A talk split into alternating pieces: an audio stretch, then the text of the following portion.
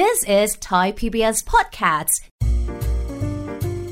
ห้องสมุดหลังใหม่ โดยรัศมีมณีนิน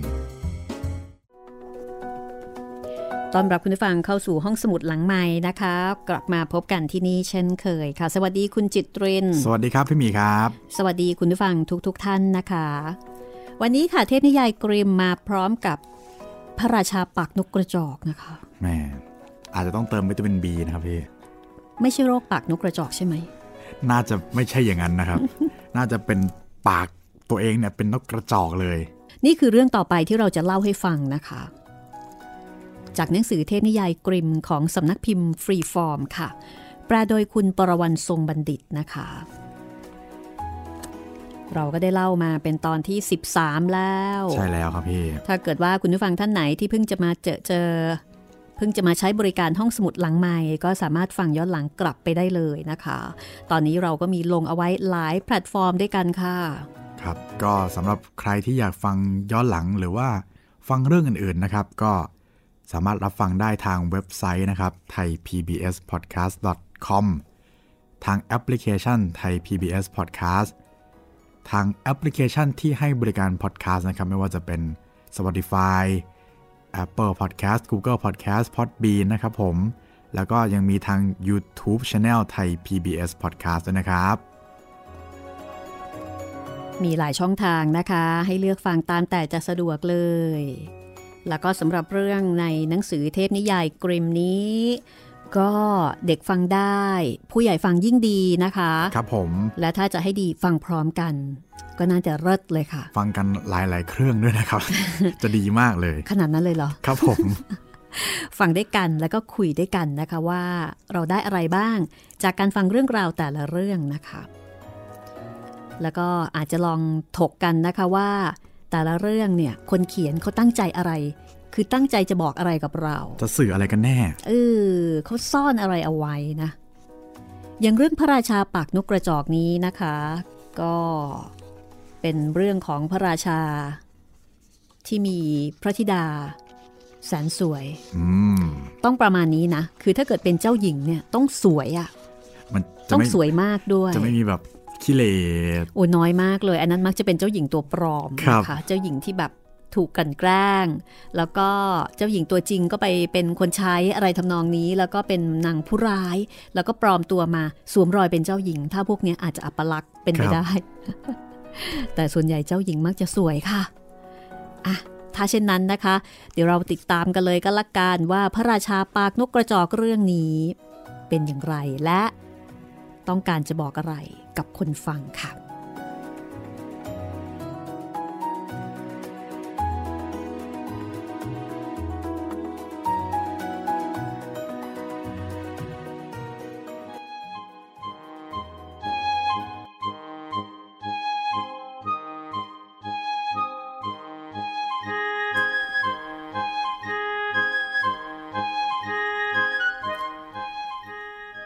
ระราชาองค์หนึ่ง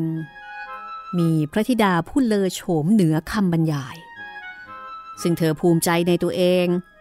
แล้วก็เย่อหยิ่งมาก จนไม่มีชายคนใดกล้าเข้ามาเกี่ยวผ่าน ไม่เพียงแต่จะปฏิเสธชายคนแล้วคนเล่าที่เข้ามาเท่านั้น เธอยังมักจะหัวเราะเยาะเหยียดยันพวกเขาเหล่านั้นอีกด้วย วันหนึ่ง พระราชาตัดสินใจจัดงานเลี้ยงขึ้นอย่างยิ่งใหญ่ แล้วก็เชิญชายหนุ่มที่พร้อมจะแต่งงานจากทั่วทุกสารทิศ จากทั้งใกล้และไกลให้มาร่วมงาน ทุกคนที่มาถูกจับเข้าแถวเรียงกัน ไล่ลำดับไปตั้งแต่พระราชา เจ้าชาย เดยุก เอิร์นบารอน และท้ายสุดของแถวก็คือขุนนาง ชายคนแล้วคนเล่า ก้าวขึ้นมาที่หัวแถว แต่ทุกคนก็ถูกเธอหัวเราะเยาะและเย้ยหยันใส่ อย่างหยาบคาย คนแรกซึ่งอ้วนเกินไป เธอก็พูดกับเขาว่า นี่มันถังอะไรกันเนี่ย อีกคนหนึ่งซึ่งสูงเกินไป เธอก็บอกว่าทั้งยาวทั้งผอม เหมือนคนป่วยใกล้ตาย คนที่สามซึ่งเตี้ยเกินไป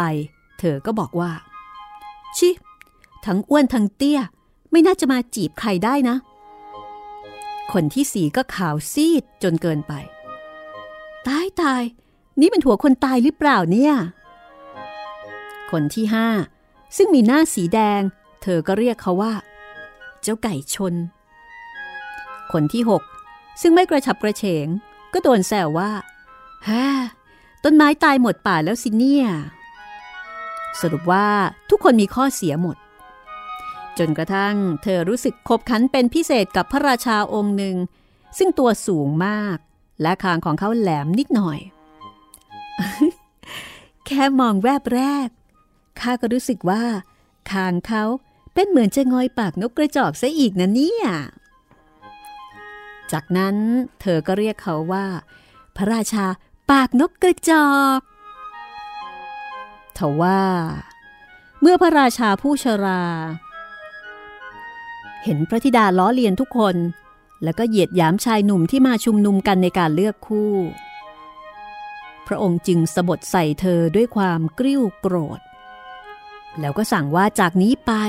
เธอจะต้องเลือกขอทานคนแรก ที่เดินเข้าประตูมาเป็นสามี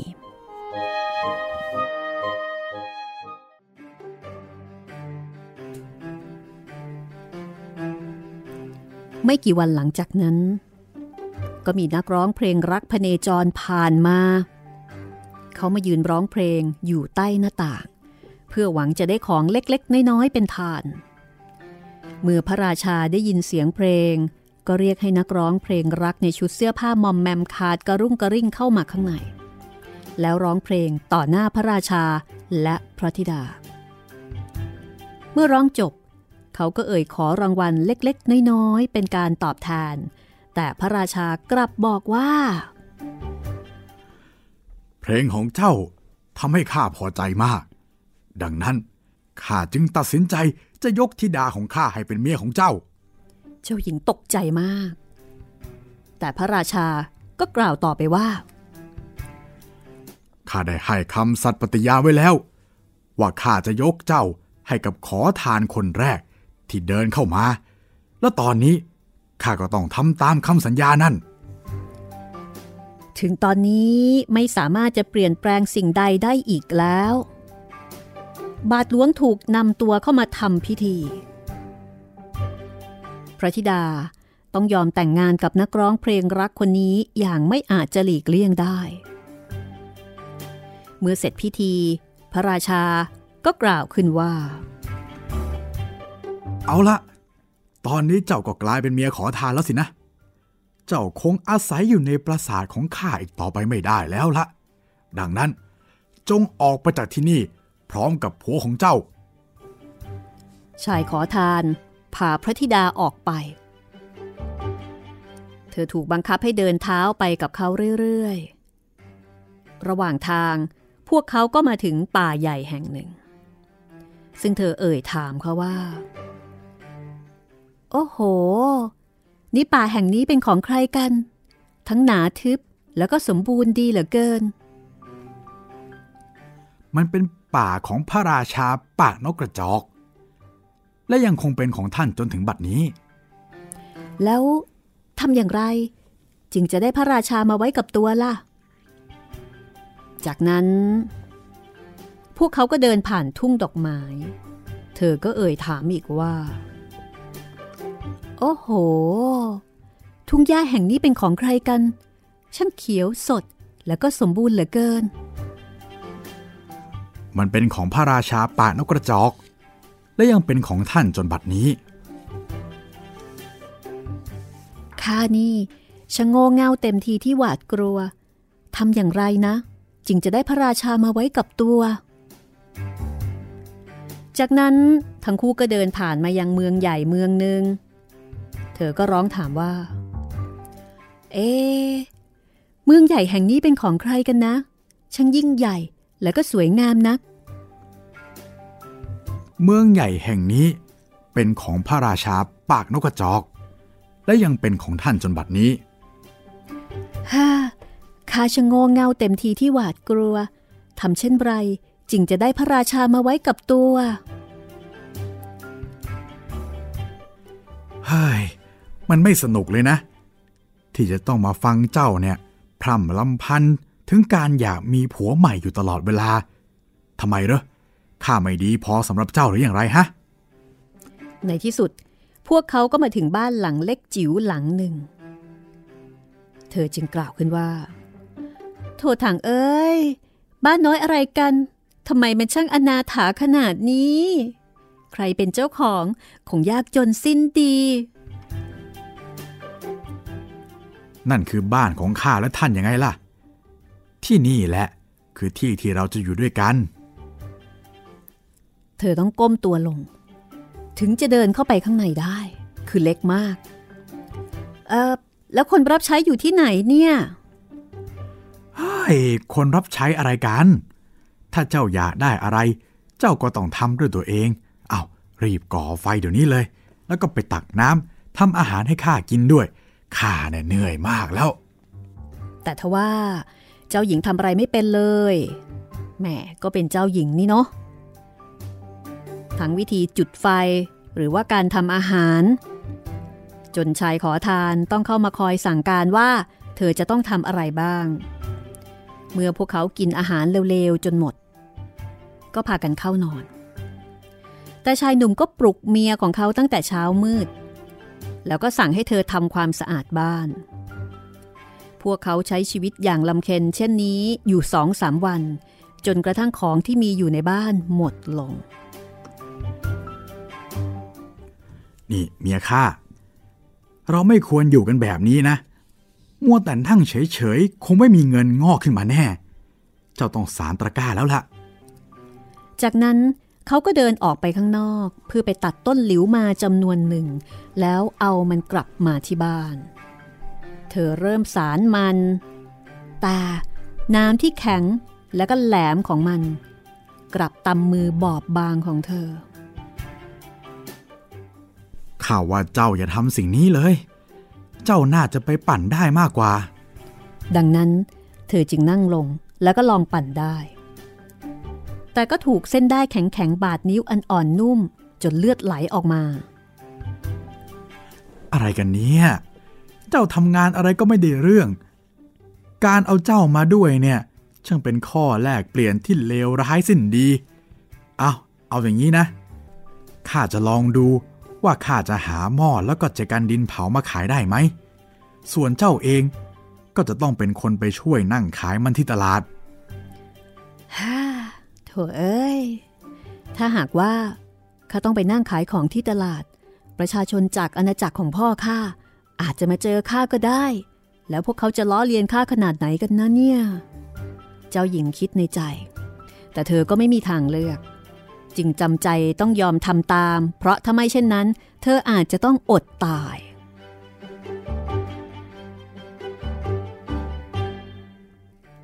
ในวันแรกของการขายของ ผ่านไปด้วยดี ความงดงามของเธอ เรียกผู้คนให้พากันเข้ามาซื้อภาชนะดินเผาจากเธออย่างคึกคัก และยังมอบเงินให้เธอมากเท่าที่เธอร้องขอ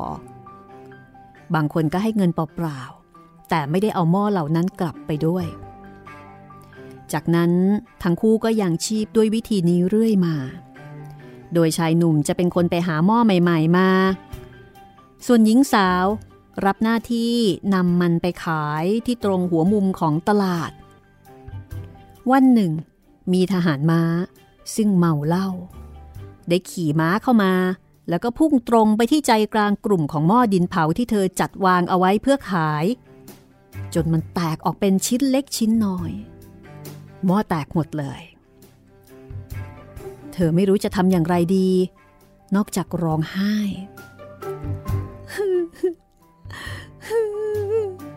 โอ้พระเจ้า จะเกิดอะไรขึ้นกับข้าบ้างเนี่ย ผัวข้าจะด่าข้าว่าอย่างไร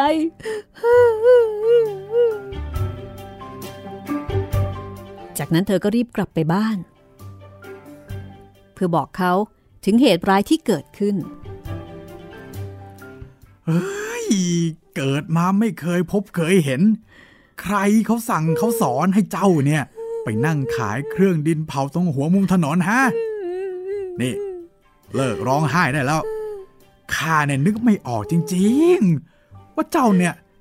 เหมาะจะทำงานอะไร ข้าไปถามที่ปราสาทของพ่อเจ้าว่าต้องการจะรับคนใช้ในครัวบ้างไหม แต่เขาก็บอกว่า เขาไม่อยากรับเจ้าเข้าทำงาน เฮ้ย นอกจากเจ้านะจะทำงานแลกกับอาหารฟรีเท่านั้นแหละ ด้วยเหตุนี้ เจ้าหญิง จึงต้องกลายมาเป็นคนรับใช้ในครัวของปราสาท ต้องคอยทำตามที่พ่อครัวเรียกหรือกวักมือ แล้วก็ต้องทำงานอย่างหนัก ในกระเป๋าเสื้อของเธอแต่ละข้าง จะมีหม้อใบเล็กๆ ผูกอยู่ และเธอจะนำมันกลับบ้านไปด้วยทุกครั้ง เพราะว่าข้างในมีอาหารสำหรับเธอและสามีแต่แล้ววันหนึ่งก็เกิดเรื่องขึ้นจนได้ เมื่อมีการจัดงานเฉลิมฉลองการอภิเษกสมรสของเจ้าชายองค์โต หญิงสาวผู้น่าสงสารได้เดินขึ้นไปที่ชั้นบน ไปหยุดยืน อยู่หน้าประตูห้องรับแขก และแอบดูสิ่งที่เกิดขึ้นข้างในนั้น เมื่อไฟในงานสว่างขึ้น และแขกพากันทยอยมา แต่ละคนที่เข้ามา ล้วนแต่มีหน้าตาเฉิดฉายงดงามมากกว่าคนก่อนหน้าทั้งนั้น หญิงสาวกลับมาคิดถึงชะตากรรมที่ต้องเผชิญ ด้วยหัวใจอันเศร้าหมอง คร่ำครวญถึงความทรนงและหยิ่งยโสของตัวเองเมื่อก่อน ซึ่งทำให้เธอต้องตกต่ำและยากจนค้นแขนเมื่อจานอาหารมากมาย ที่ถูกจัดอย่างประณีต สวยงาม พร้อมด้วยกลิ่นหอมยวนยั่ว ถูกทยอยนำเข้ามาบริการแขกเรื่อยๆ คนรับใช้ ก็จะโยนเศษอาหารชิ้นเล็กๆให้ เธอจะเก็บมันใส่กระเป๋าเสื้อเพื่อนำกลับบ้าน ในขณะนั้นเองมีเจ้าชายองค์หนึ่ง เดินผ่านมาในชุดผ้าไหมและกำมะหยี่ แล้วก็มีสร้อยคอทองคำสวมอยู่รอบคอ เมื่อเขาเห็นสาวสวย ยืนอยู่ที่ประตูทางออก จึงยื่นมือ ไปจับมือเธอไว้ แล้วก็ชวนเธอออกไปเต้นรำแต่เธอกลับปฏิเสธด้วยอาการสั่นเทา เพราะชายเบื้องหน้าเธอนั้น คือเจ้าชายปากนกกระจอก ผู้ที่เคยมาเกี้ยวพาราสี และถูกเธอเย้ยหยันนั่นเอง แต่การขัดขืนนั้นไร้ประโยชน์ เขาดึงเธอเข้าไปในห้อง ทันทีที่เดินเข้าไปเบียดเสียดกับผู้คน กระเป๋าเสื้อของเธอ ที่มีหม้อผูกติดเอาไว้ ก็แตกออก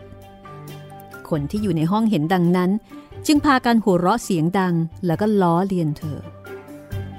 เธอรู้สึกอับอาย จนอยากแทรกแผ่นดินหนี แล้ววิ่งไปที่ประตูเพื่อจะหนีออกไปจากที่นั่น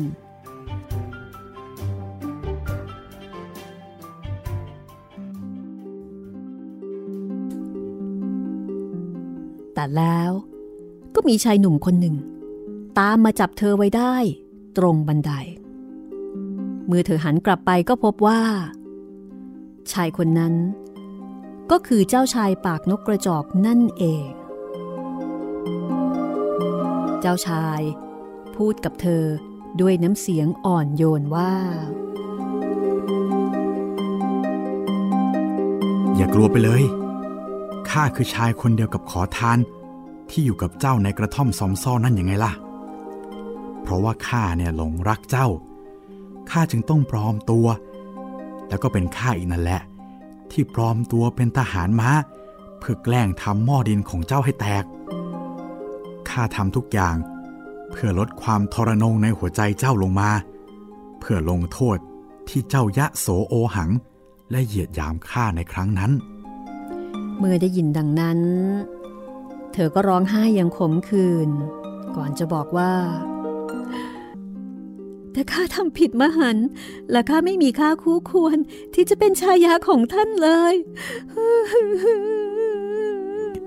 นี่ ตั้งสติให้ดีเถอะ คืนวันที่เลวร้ายผ่านพ้นไปแล้ว ทีนี้น่ะก็เหลือแต่การจัดงานอภิเษกสมรสของเราเท่านั้นแหละ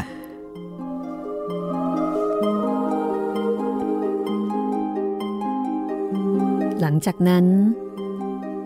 เหล่านางสนองพระโอษฐ์ก็พากันเข้ามาช่วยกันแต่งตัวให้เธอด้วยเสื้อผ้าที่สวยงาม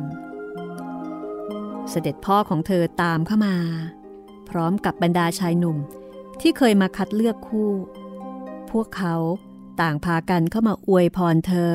ให้พบกับความสุขในพิธีแต่งงานกับเจ้าชายปากนกกระจอก แล้วงานเฉลิมฉลองก็เริ่มขึ้น อย่างมีความสุข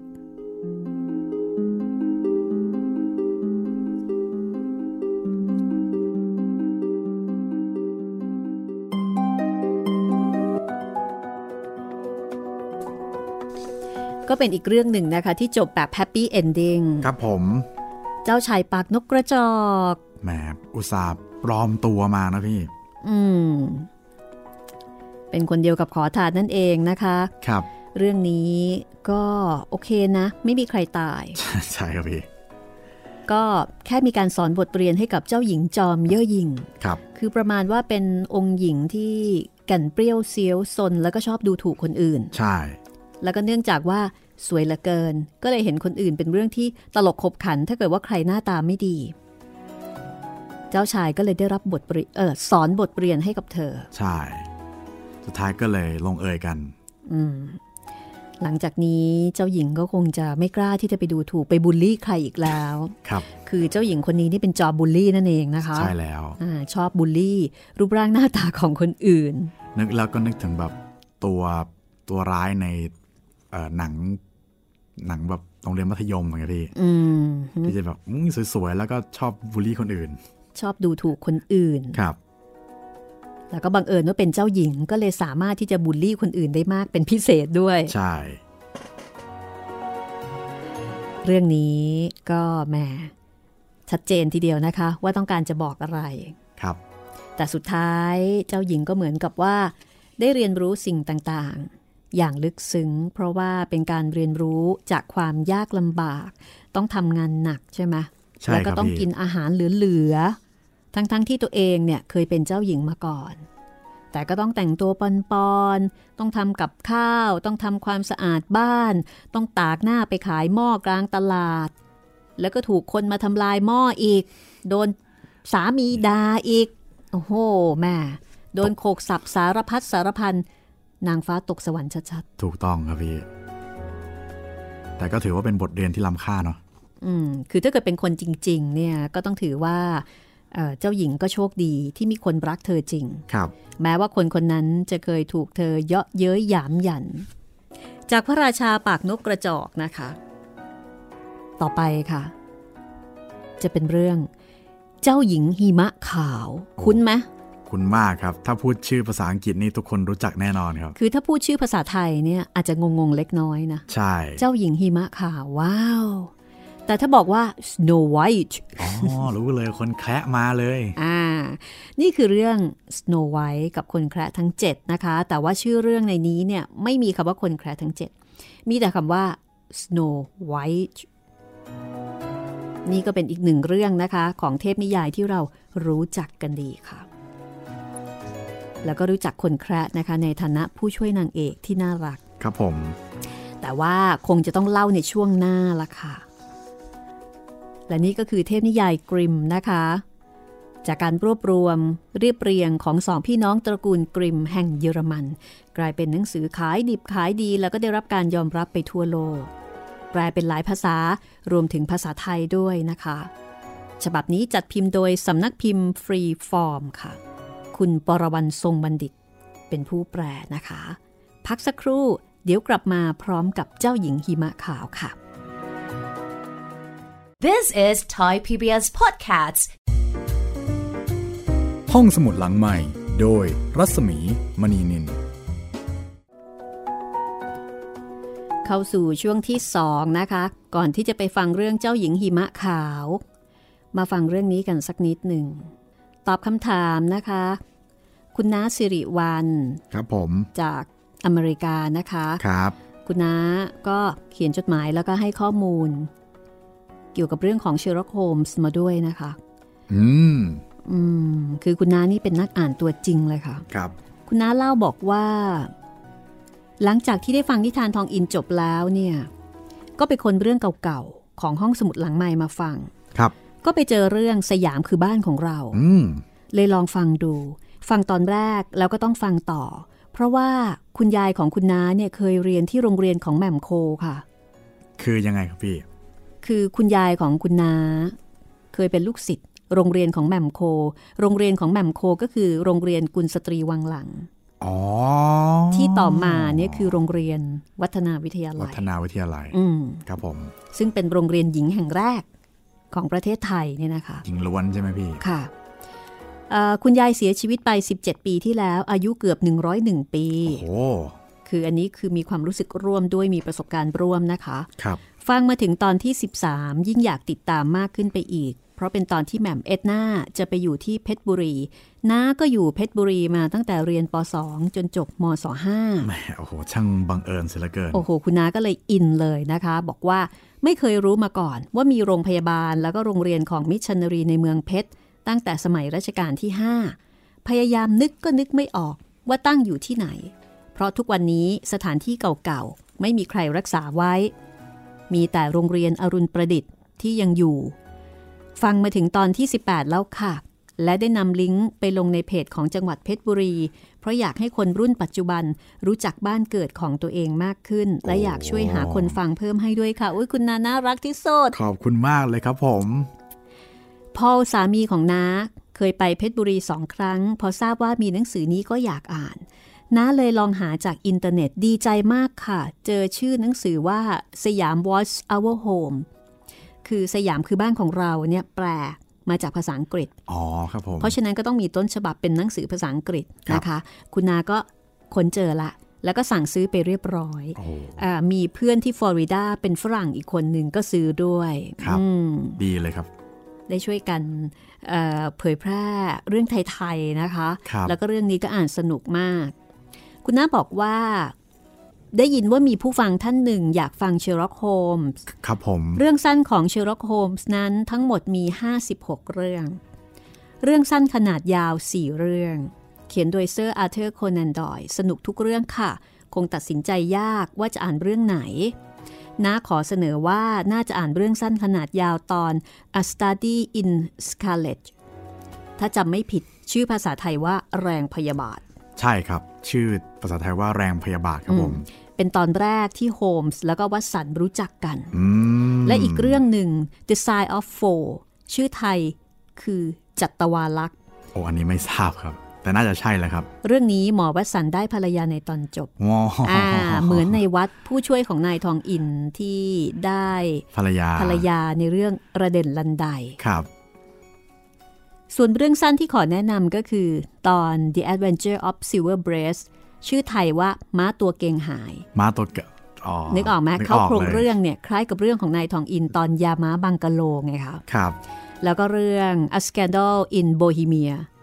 ชื่อไทยว่าเหตุอื้อฉาวในโบฮีเมีย มีการหักเหลี่ยมรูปคมกันคล้ายๆ กับนายทองอินตอนความลับแผ่นดิน ครับผม ตอน The Man with the Twist Lift ชื่อไทยว่านายปากบิด เขาโครงเรื่องคล้ายกับนายทองอินตอนระเด่นลันไดมโอ้โห คุณนานี่แบบ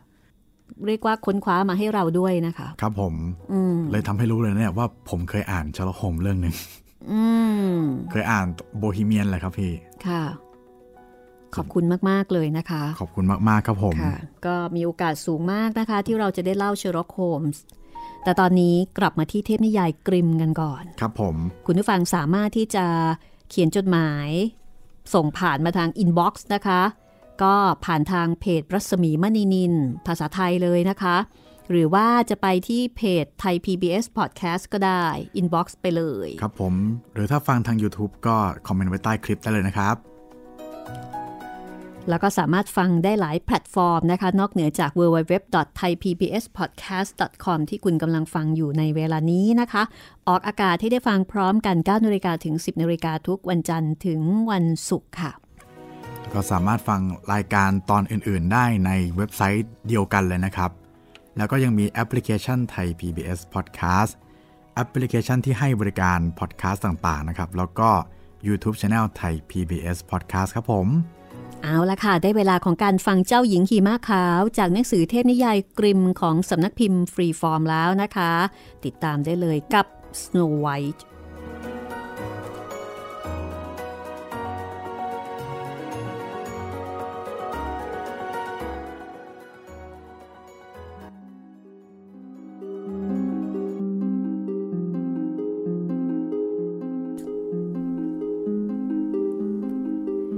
มันเป็นช่วงของกลางฤดูหนาว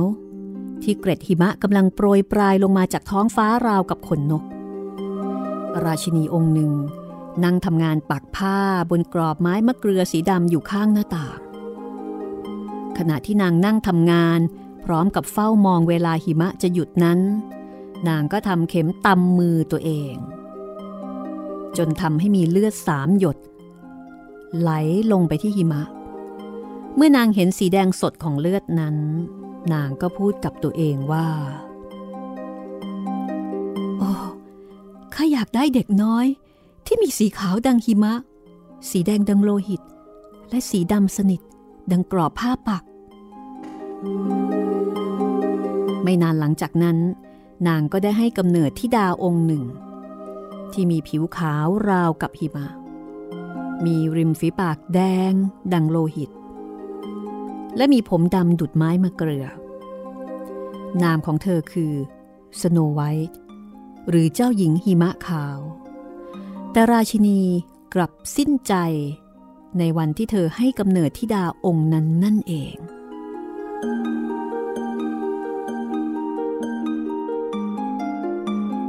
ผ่านไปหนึ่งปี พระราชาก็มีราชินีองค์ใหม่ เป็นหญิงสาวหน้าตางดงาม แต่หญิงยโสและเจ้ากี้เจ้าการ นอกจากนั้นนางไม่ยอมให้ใครมีความงามเหนือตัวเธอ นางมีกระจกวิเศษอยู่บานหนึ่ง นางมักจะไปยืนส่อง พร้อมกับพูดว่า กระจกวิเศษจงบอกข้าสักคำ ใครงามล้ำเลิศที่สุดในแผ่นดินนี้ และกระจกบานนั้น ก็จะตอบว่า ท่านไงล่ะ ที่งามล้ำเลิศกว่าใครในแผ่นดิน และนางก็จะพึงพอใจ เพราะนางรู้ว่า สิ่งที่กระจกวิเศษพูดเป็นความจริง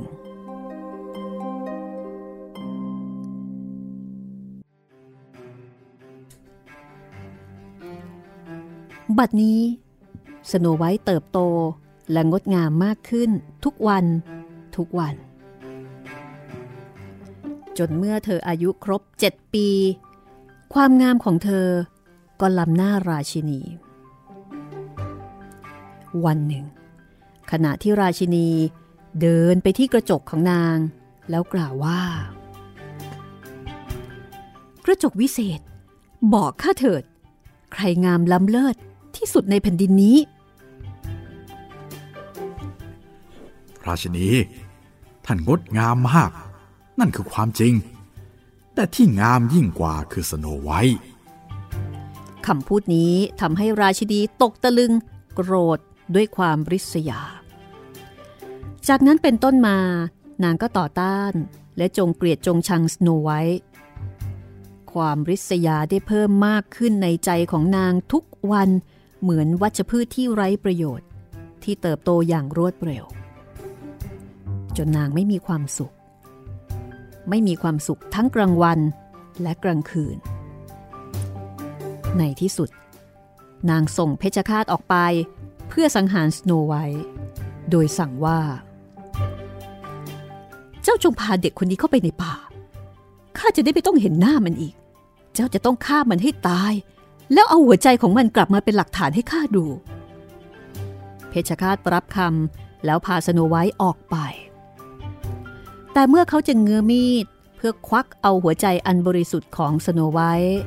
เธอก็เริ่มร้องไห้แล้วก็อ้อนวอนได้โปรดเถิดท่านเพชฌฆาตกรุณาไว้ชีวิตข้าด้วยเถิดข้าจะหนีเข้าป่าไป และข้าจะไม่กลับไปที่บ้านอีก ด้วยความน่ารักน่าเอ็นดูของเธอ ก้อนหินในใจของเพชฌฆาตจึงพังทลายลงไป เขายอมไว้ชีวิตเธอ แล้วก็พูดกับเธอด้วยความสงสารว่าจงรีบหนีไปซะแม่หนูน้อยที่น่าสงสาร เขาคิดว่าสัตว์ป่าคงจะจับเธอไปเป็นอาหารในที่สุด ไม่กี่นาทีต่อมา ก็มีหมูป่าตัวหนึ่งวิ่งผ่านมา เขาจึงเข้าไปจับมันไว้ แล้วก็ฆ่ามัน แล้วก็ควักหัวใจของมันออกมานำไปให้ราชินีดูเป็นหลักฐาน หัวใจก้อนนั้นถูกหมักด้วยเกลือและปรุงเป็นอาหาร ราชินีใจร้ายก็กินมันจนหมด เพราะคิดว่ามันคือหัวใจของสโนไวท์ซึ่งตายไปแล้ว ขณะเดียวกัน เมื่อเด็กน้อยพบว่าตัวเองอยู่ตามลำพังภายในป่าลึก เธอกลัวมาก กลัวแม้กระทั่งใบไม้ที่อยู่บนต้นไม้ แล้วก็ไม่รู้ว่าจะทำอย่างไรดี เธอเริ่มวิ่งไปบนก้อนหินแหลมคม ผ่านพุ่มไม้ที่มีหนามแหลม สัตว์ป่าไล่ตามเธอมา แต่ก็ไม่ทำอันตรายใด ๆ เธอวิ่งไปจนกระทั่งขาเริ่มล้า จนเย็นย่ำเธอก็มายังบ้านน้อยหลังหนึ่ง เธอจึงเข้าไป หวังจะแวะพัก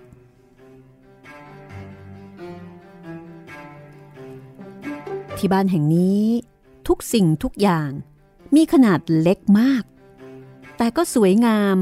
และสะอาดสะอ้าน ภายในบ้านมีโต๊ะตัวหนึ่ง ปูไว้ด้วยผ้าสีขาว มีจานวางอยู่เจ็ดใบ มีมีดและซ่อมอย่างละเจ็ดคัน แล้วก็มีแก้วน้ำอีกเจ็ดใบ ที่ริมกำแพง มีเตียงเล็กๆเจ็ดเตียงวางเรียงกัน คลุมไว้ด้วยผ้าห่มสีขาว สโนไวท์รู้สึกหิวและกระหายมาก จึงกินซุปข้าวโอ๊ตและขนมปัง ทีละจาน ทีละจาน แล้วก็ดื่มไวน์ในแก้วเล็กๆ ทุกใบจนหมด จากนั้น ด้วยความรู้สึกเหนื่อยล้า เธอจึงล้มตัวลงนอนบนเตียงหลังหนึ่ง แต่มันกลับไม่พอดีกับตัวของเธอ เตียงหนึ่งยาวเกินไป อีกเตียงก็สั้นเกินไป จนในที่สุด เธอก็เลือกนอนบนเตียงที่เจ็ดซึ่งพอดีกับตัวเธอ แล้วเธอก็พลอยหลับไปในที่สุด เมื่อถึงเวลาค่ำเจ้าของบ้านก็กลับมา พวกเขาคือคนแคระเจ็ดคน ซึ่งทำงานเป็นคนขุดดินใต้พื้นระหว่างภูเขา เมื่อพวกเขาจุดเทียนทั้งเจ็ดเล่ม ห้องก็สว่างขึ้นในทันที พวกเขาจึงรู้ว่า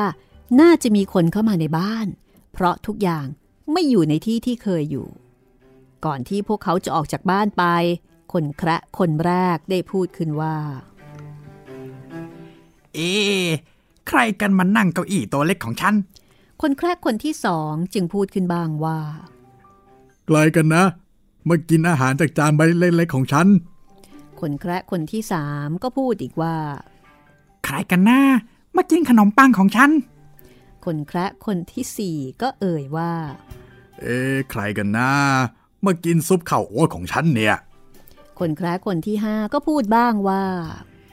เฮ้ย ใครกันนะ มาใช้ซ่อมอันเล็กๆของฉัน คนแคระคนที่หกก็บ่นว่า ใครกันนะ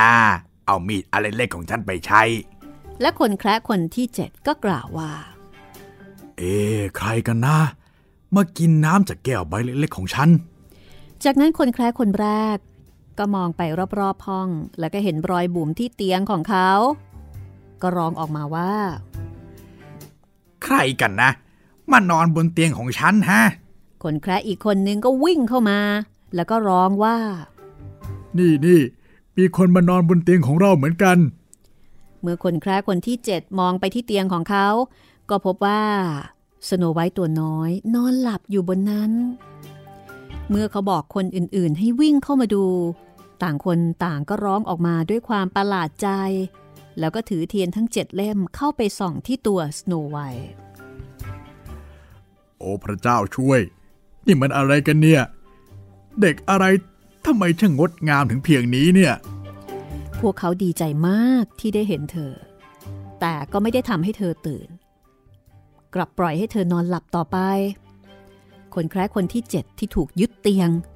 ไปนอนกับเพื่อนของเขา จนกระทั่งเวลากลางคืนผ่านพ้นไป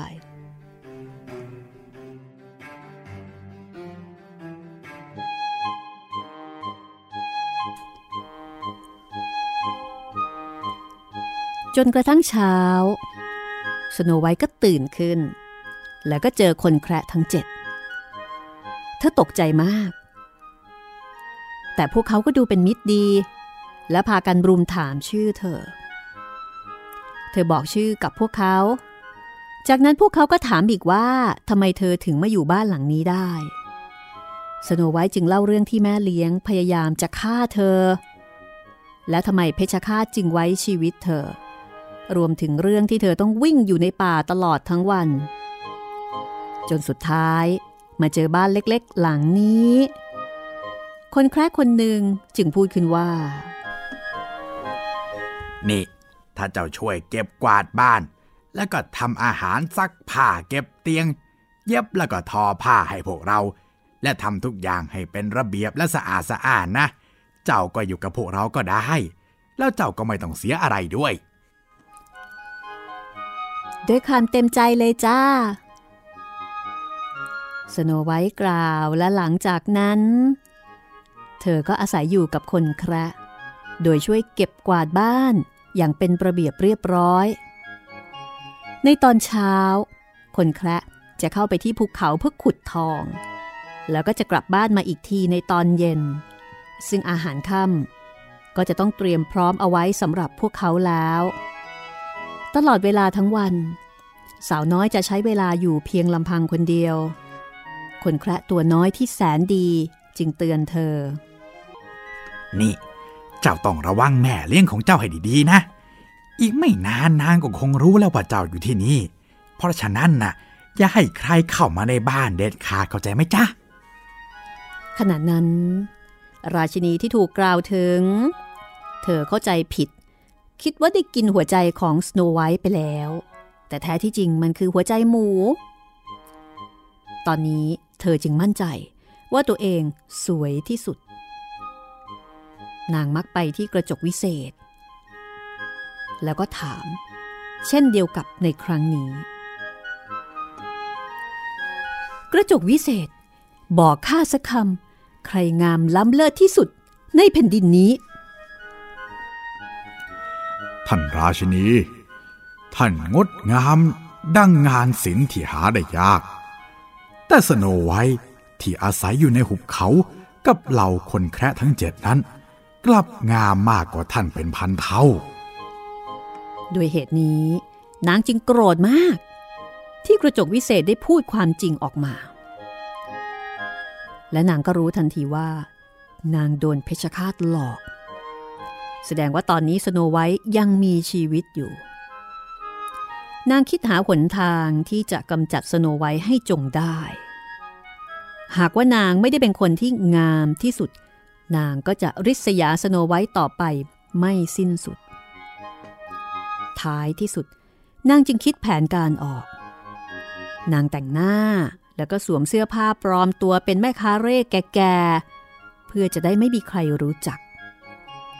แล้วก็เดินทางข้ามเขาไปถึงเจ็ดลูก จนกระทั่ง มาถึงบ้านของคนแคระทั้งเจ็ดนางเข้าไปเคาะประตู แล้วก็ร้องว่า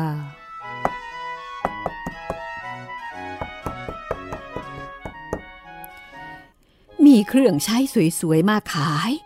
มีเครื่องใช้ดีๆ มาขายจ้า สโนไวท์ ผล่หน้าออกมาทางหน้าต่างร้องทักว่า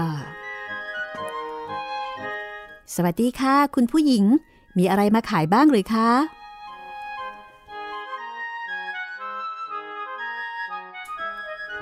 มีเครื่องใช้สวยๆ แล้วก็เครื่องใช้ดีๆจ้ะหนู มีผ้าลูกไม้ทุกสีเลยนะ ดูสิ แล้วนางก็ยกขึ้นให้ดูชิ้นหนึ่งเป็นผ้าที่ทอขึ้นจากไหมหลากหลายสี อืม ฉันไม่จำเป็นจะต้องกลัวผู้หญิงที่ท่าทางเป็นคนดีคนนี้จะเข้ามาข้างในหรอกนะ สโนไวท์คิดในใจ เพราะว่าดูน่าจะปลอดภัย เป็นแค่หญิงแก่ธรรมดาธรรมดาคนหนึ่ง เธอก็เลยเปิดประตู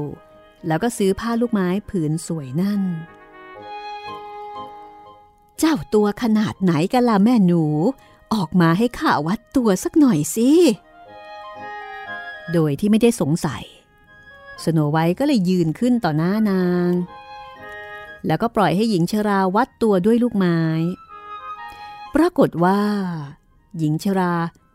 กลับตลบผ้าอย่างรวดเร็ว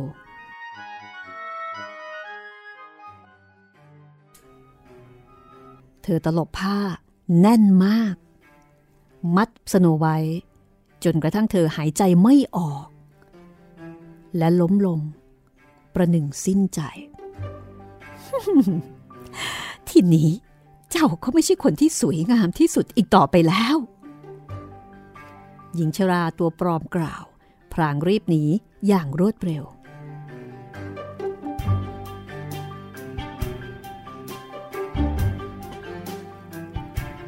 ไม่นานหลังจากนั้น พอตกเย็นคนแคร์ทั้งเจ็ดก็กลับมาที่บ้าน และพวกเขาก็ต้องตกใจ ที่เห็นสโนไวท์อันเป็นที่รักยิ่ง นอนแน่นิ่งไม่ขยับขยื่นอยู่กับพื้น พวกเขาพยายามปลุกเธอให้ตื่นขึ้น เมื่อพวกเขาเห็นว่ามีผ้ารัดอย่างแน่นหนาอยู่ที่ตัวเธอ จึงช่วยกันตัดผ้าออกเป็นสองส่วน เธอจึงหายใจได้อีกครั้งจนค่อยๆ ฟื้นขึ้นมา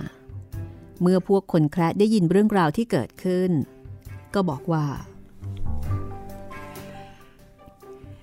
หญิงชราที่เป็นแม่ค้าเร่คนนั้น คงเป็นใครไปไม่ได้ นอกจากราชินีผู้ชั่วร้าย เจ้าต้องระมัดระวังไม่ให้ใครเข้ามาง่ายๆนะ เวลาที่พวกเราไม่อยู่เนี่ย ทางด้านของราชินีใจร้าย เมื่อกลับไปที่พระราชวังแล้ว นางก็รีบตรงไปที่กระจกวิเศษ แล้วก็ถามว่า นี่กระจกวิเศษเจ้าจงบอกข้าสักคำใครงามล้ำเลิศที่สุดในแผ่นดินนี้ กระจกวิเศษตอบเหมือนเคย ท่านราชินี ท่านงามดังงานศิลป์ที่หาได้ยาก แต่สโนไวท์ที่อาศัยอยู่ในหุบเขากับเหล่าคนแคระทั้งเจ็ดนั้น กลับงดงามกว่าท่านเป็นพันเท่า เมื่อได้ยินดังนั้น นางรู้สึกแปลกใจ จนหัวใจแทบจะหยุดเต้น แล้วก็รู้โดยทันทีว่าสโนไวท์ยังมีชีวิตอยู่ ทีนี้ล่ะ ข้าจะต้องคิดแผนเอาชีวิตมันให้ได้ เธอตัดสินใจใช้เวทมนต์ทำหวีอาบยาพิษขึ้นมา แล้วก็แต่งตัวให้ดูเป็นหญิงชราอีกคนหนึ่ง ข้ามภูเขาไปเจ็ดลูกเหมือนเดิม ตรงไปที่บ้านของคนแคระทั้งเจ็ดพอไปถึงก็เคาะที่ประตูแล้วก็ร้องเรียก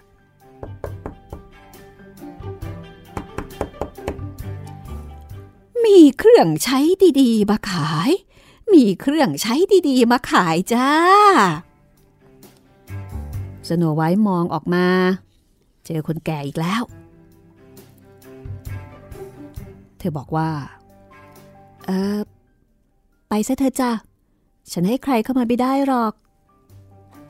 แต่เจ้าไม่ได้ถูกห้ามไม่ให้มองใช่ไหม นี่ดูนี่สิ หญิงชราถามพร้อมกับหยิบหวีอาบยาพิษออกมาถือไว้ให้ดู เด็กสาวที่น่าสงสาร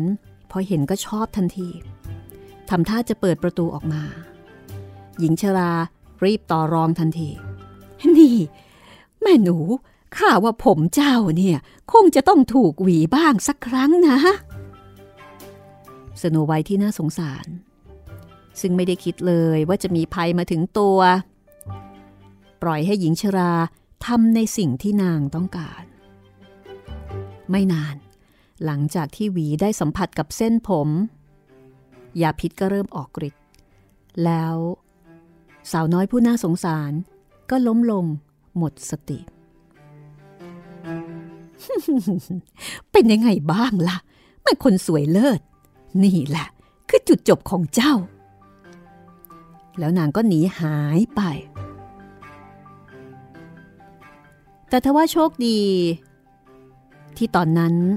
ใกล้เวลาเย็น คนแคระทั้งเจ็ดกำลังกลับบ้าน เมื่อพวกเขาเห็นสโนไวท์นอนอยู่ที่พื้นเหมือนตายไปแล้ว พวกเขาก็รู้โดยทันทีว่า ต้องเป็นฝีมือแม่เลี้ยงของเธอแน่ๆ เมื่อมองไปก็พบหวีอาบยาพิษอยู่ที่ผม พวกเขาช่วยกันดึงมันออกมา ไม่นาน สโนไวท์ก็ฟื้นคืนสติ แล้วก็เล่าเหตุการณ์ทั้งหมดที่เกิดขึ้นให้ฟัง ดังนั้นพวกเขาจึงเตือนเธออีกครั้ง ให้ป้องกันตัวเอง และห้ามเปิดประตูให้ใครเข้ามาเด็ดขาด ทางด้านของราชินี พอกลับไปที่พระราชวัง ก็ไปยืนอยู่ที่หน้ากระจกวิเศษ แล้วก็ถามเหมือนเดิม นี่ กระจกวิเศษ บอกข้าสักคำตอนเนี้ย ใครงามล้ำเลิศที่สุดในแผ่นดินนี้ และกระจกวิเศษก็ตอบเหมือนเคย ท่านราชินี ท่านงดงามดังงานศิลป์ที่หาได้ยาก แต่สโนไวท์ที่พักอาศัยอยู่ในหุบเขากับเราคนแคระทั้งเจ็ดนั้น กลับงามมากกว่าท่านเป็นพันเท่า เมื่อนางได้ยินกระจกวิเศษพูดดังนั้น นางก็ตัวสั่นด้วยความโกรธ สโนไวท์ จะต้องตาย ถ้าไม่เช่นนั้น ข้าจะขอชดใช้ด้วยชีวิตของข้า จากนั้นนางก็เข้าไปยังห้องโถงลับเพียงลำพัง ที่ซึ่งไม่มีใครอยากเข้าไป นางเข้าไปที่นั่น เพื่อทำแอปเปิลอาบยาพิษ มันเป็นแอปเปิลที่น่ากินมากเมื่อดูจากภายนอก เป็นแอปเปิลที่มีสีขาวอมชมพูระเรื่อ ใครก็ตาม ที่เห็นจะต้องอยากลิ้มลอง แต่หารู้ไม่ว่าเพียงแค่กัดคำเล็กๆคำเดียว ก็จะตายทันที เมื่อเตรียมแอปเปิลพร้อมแล้ว นางก็แต่งหน้าแต่งตัวเหมือนกับสาวชาวไร่ข้ามเขาไปเจ็ดลูก เพื่อไปยังบ้านของคนแคระเมื่อไปถึงก็เหมือนเดิม นางเคาะประตู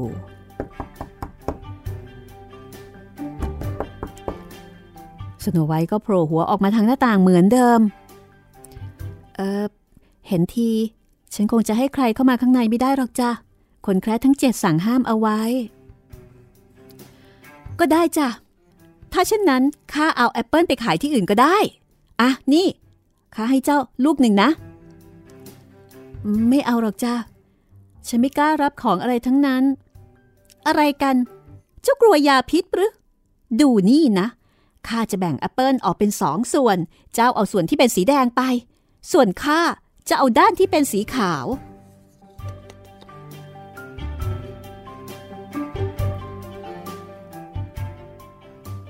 ลองมาลุ้นกันนะคะ ว่าสุดท้ายแล้ว เรื่องราวจะเป็นอย่างไรต่อไป เดี๋ยวเอาไว้จบแล้วเราค่อยเมาส์กันก็แล้วกันดีไหมดีเลยครับพี่ รู้สึกว่าราชินีองค์นี้นี่ จองล้างจองผ่าน จองล้างจองผลาญแล้วก็เป็นคนย้ำคิดย้ำทำ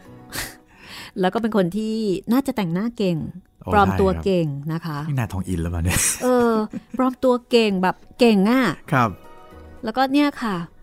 คือถ้าอยู่ในยุคนี้สมัยนี้นะนางน่าจะเสพติดสัญญกรรมค่ะจอใช่ครับพี่นางน่าจะแบบนางน่าจะโมหน้า โมแล้วโมอีกอะนะคะ โมเสร็จก็ไปถามกระจก สวยยังสวยยังสวยยังอ๋อยังเหรองั้นเดี๋ยวไปไปทำต่อตายตายอาจจะต้องไปเหลาหน้า อาจจะไปฉีดโบท็อกซ์อาจจะเป็นฟิลเลอร์ อาจจะนู่นนี่นั่นนะคะครับ แน่นอนเลยนางจะต้องเป็นลูกค้าชั้นดีของคลินิกศัลยกรรม ถูกต้องเลยครับพี่เอาละวันนี้หมดเวลาของห้องสมุดหลังใหม่แล้วนะคะครับ เราสองคนลาไปก่อน สวัสดีครับสวัสดีค่ะ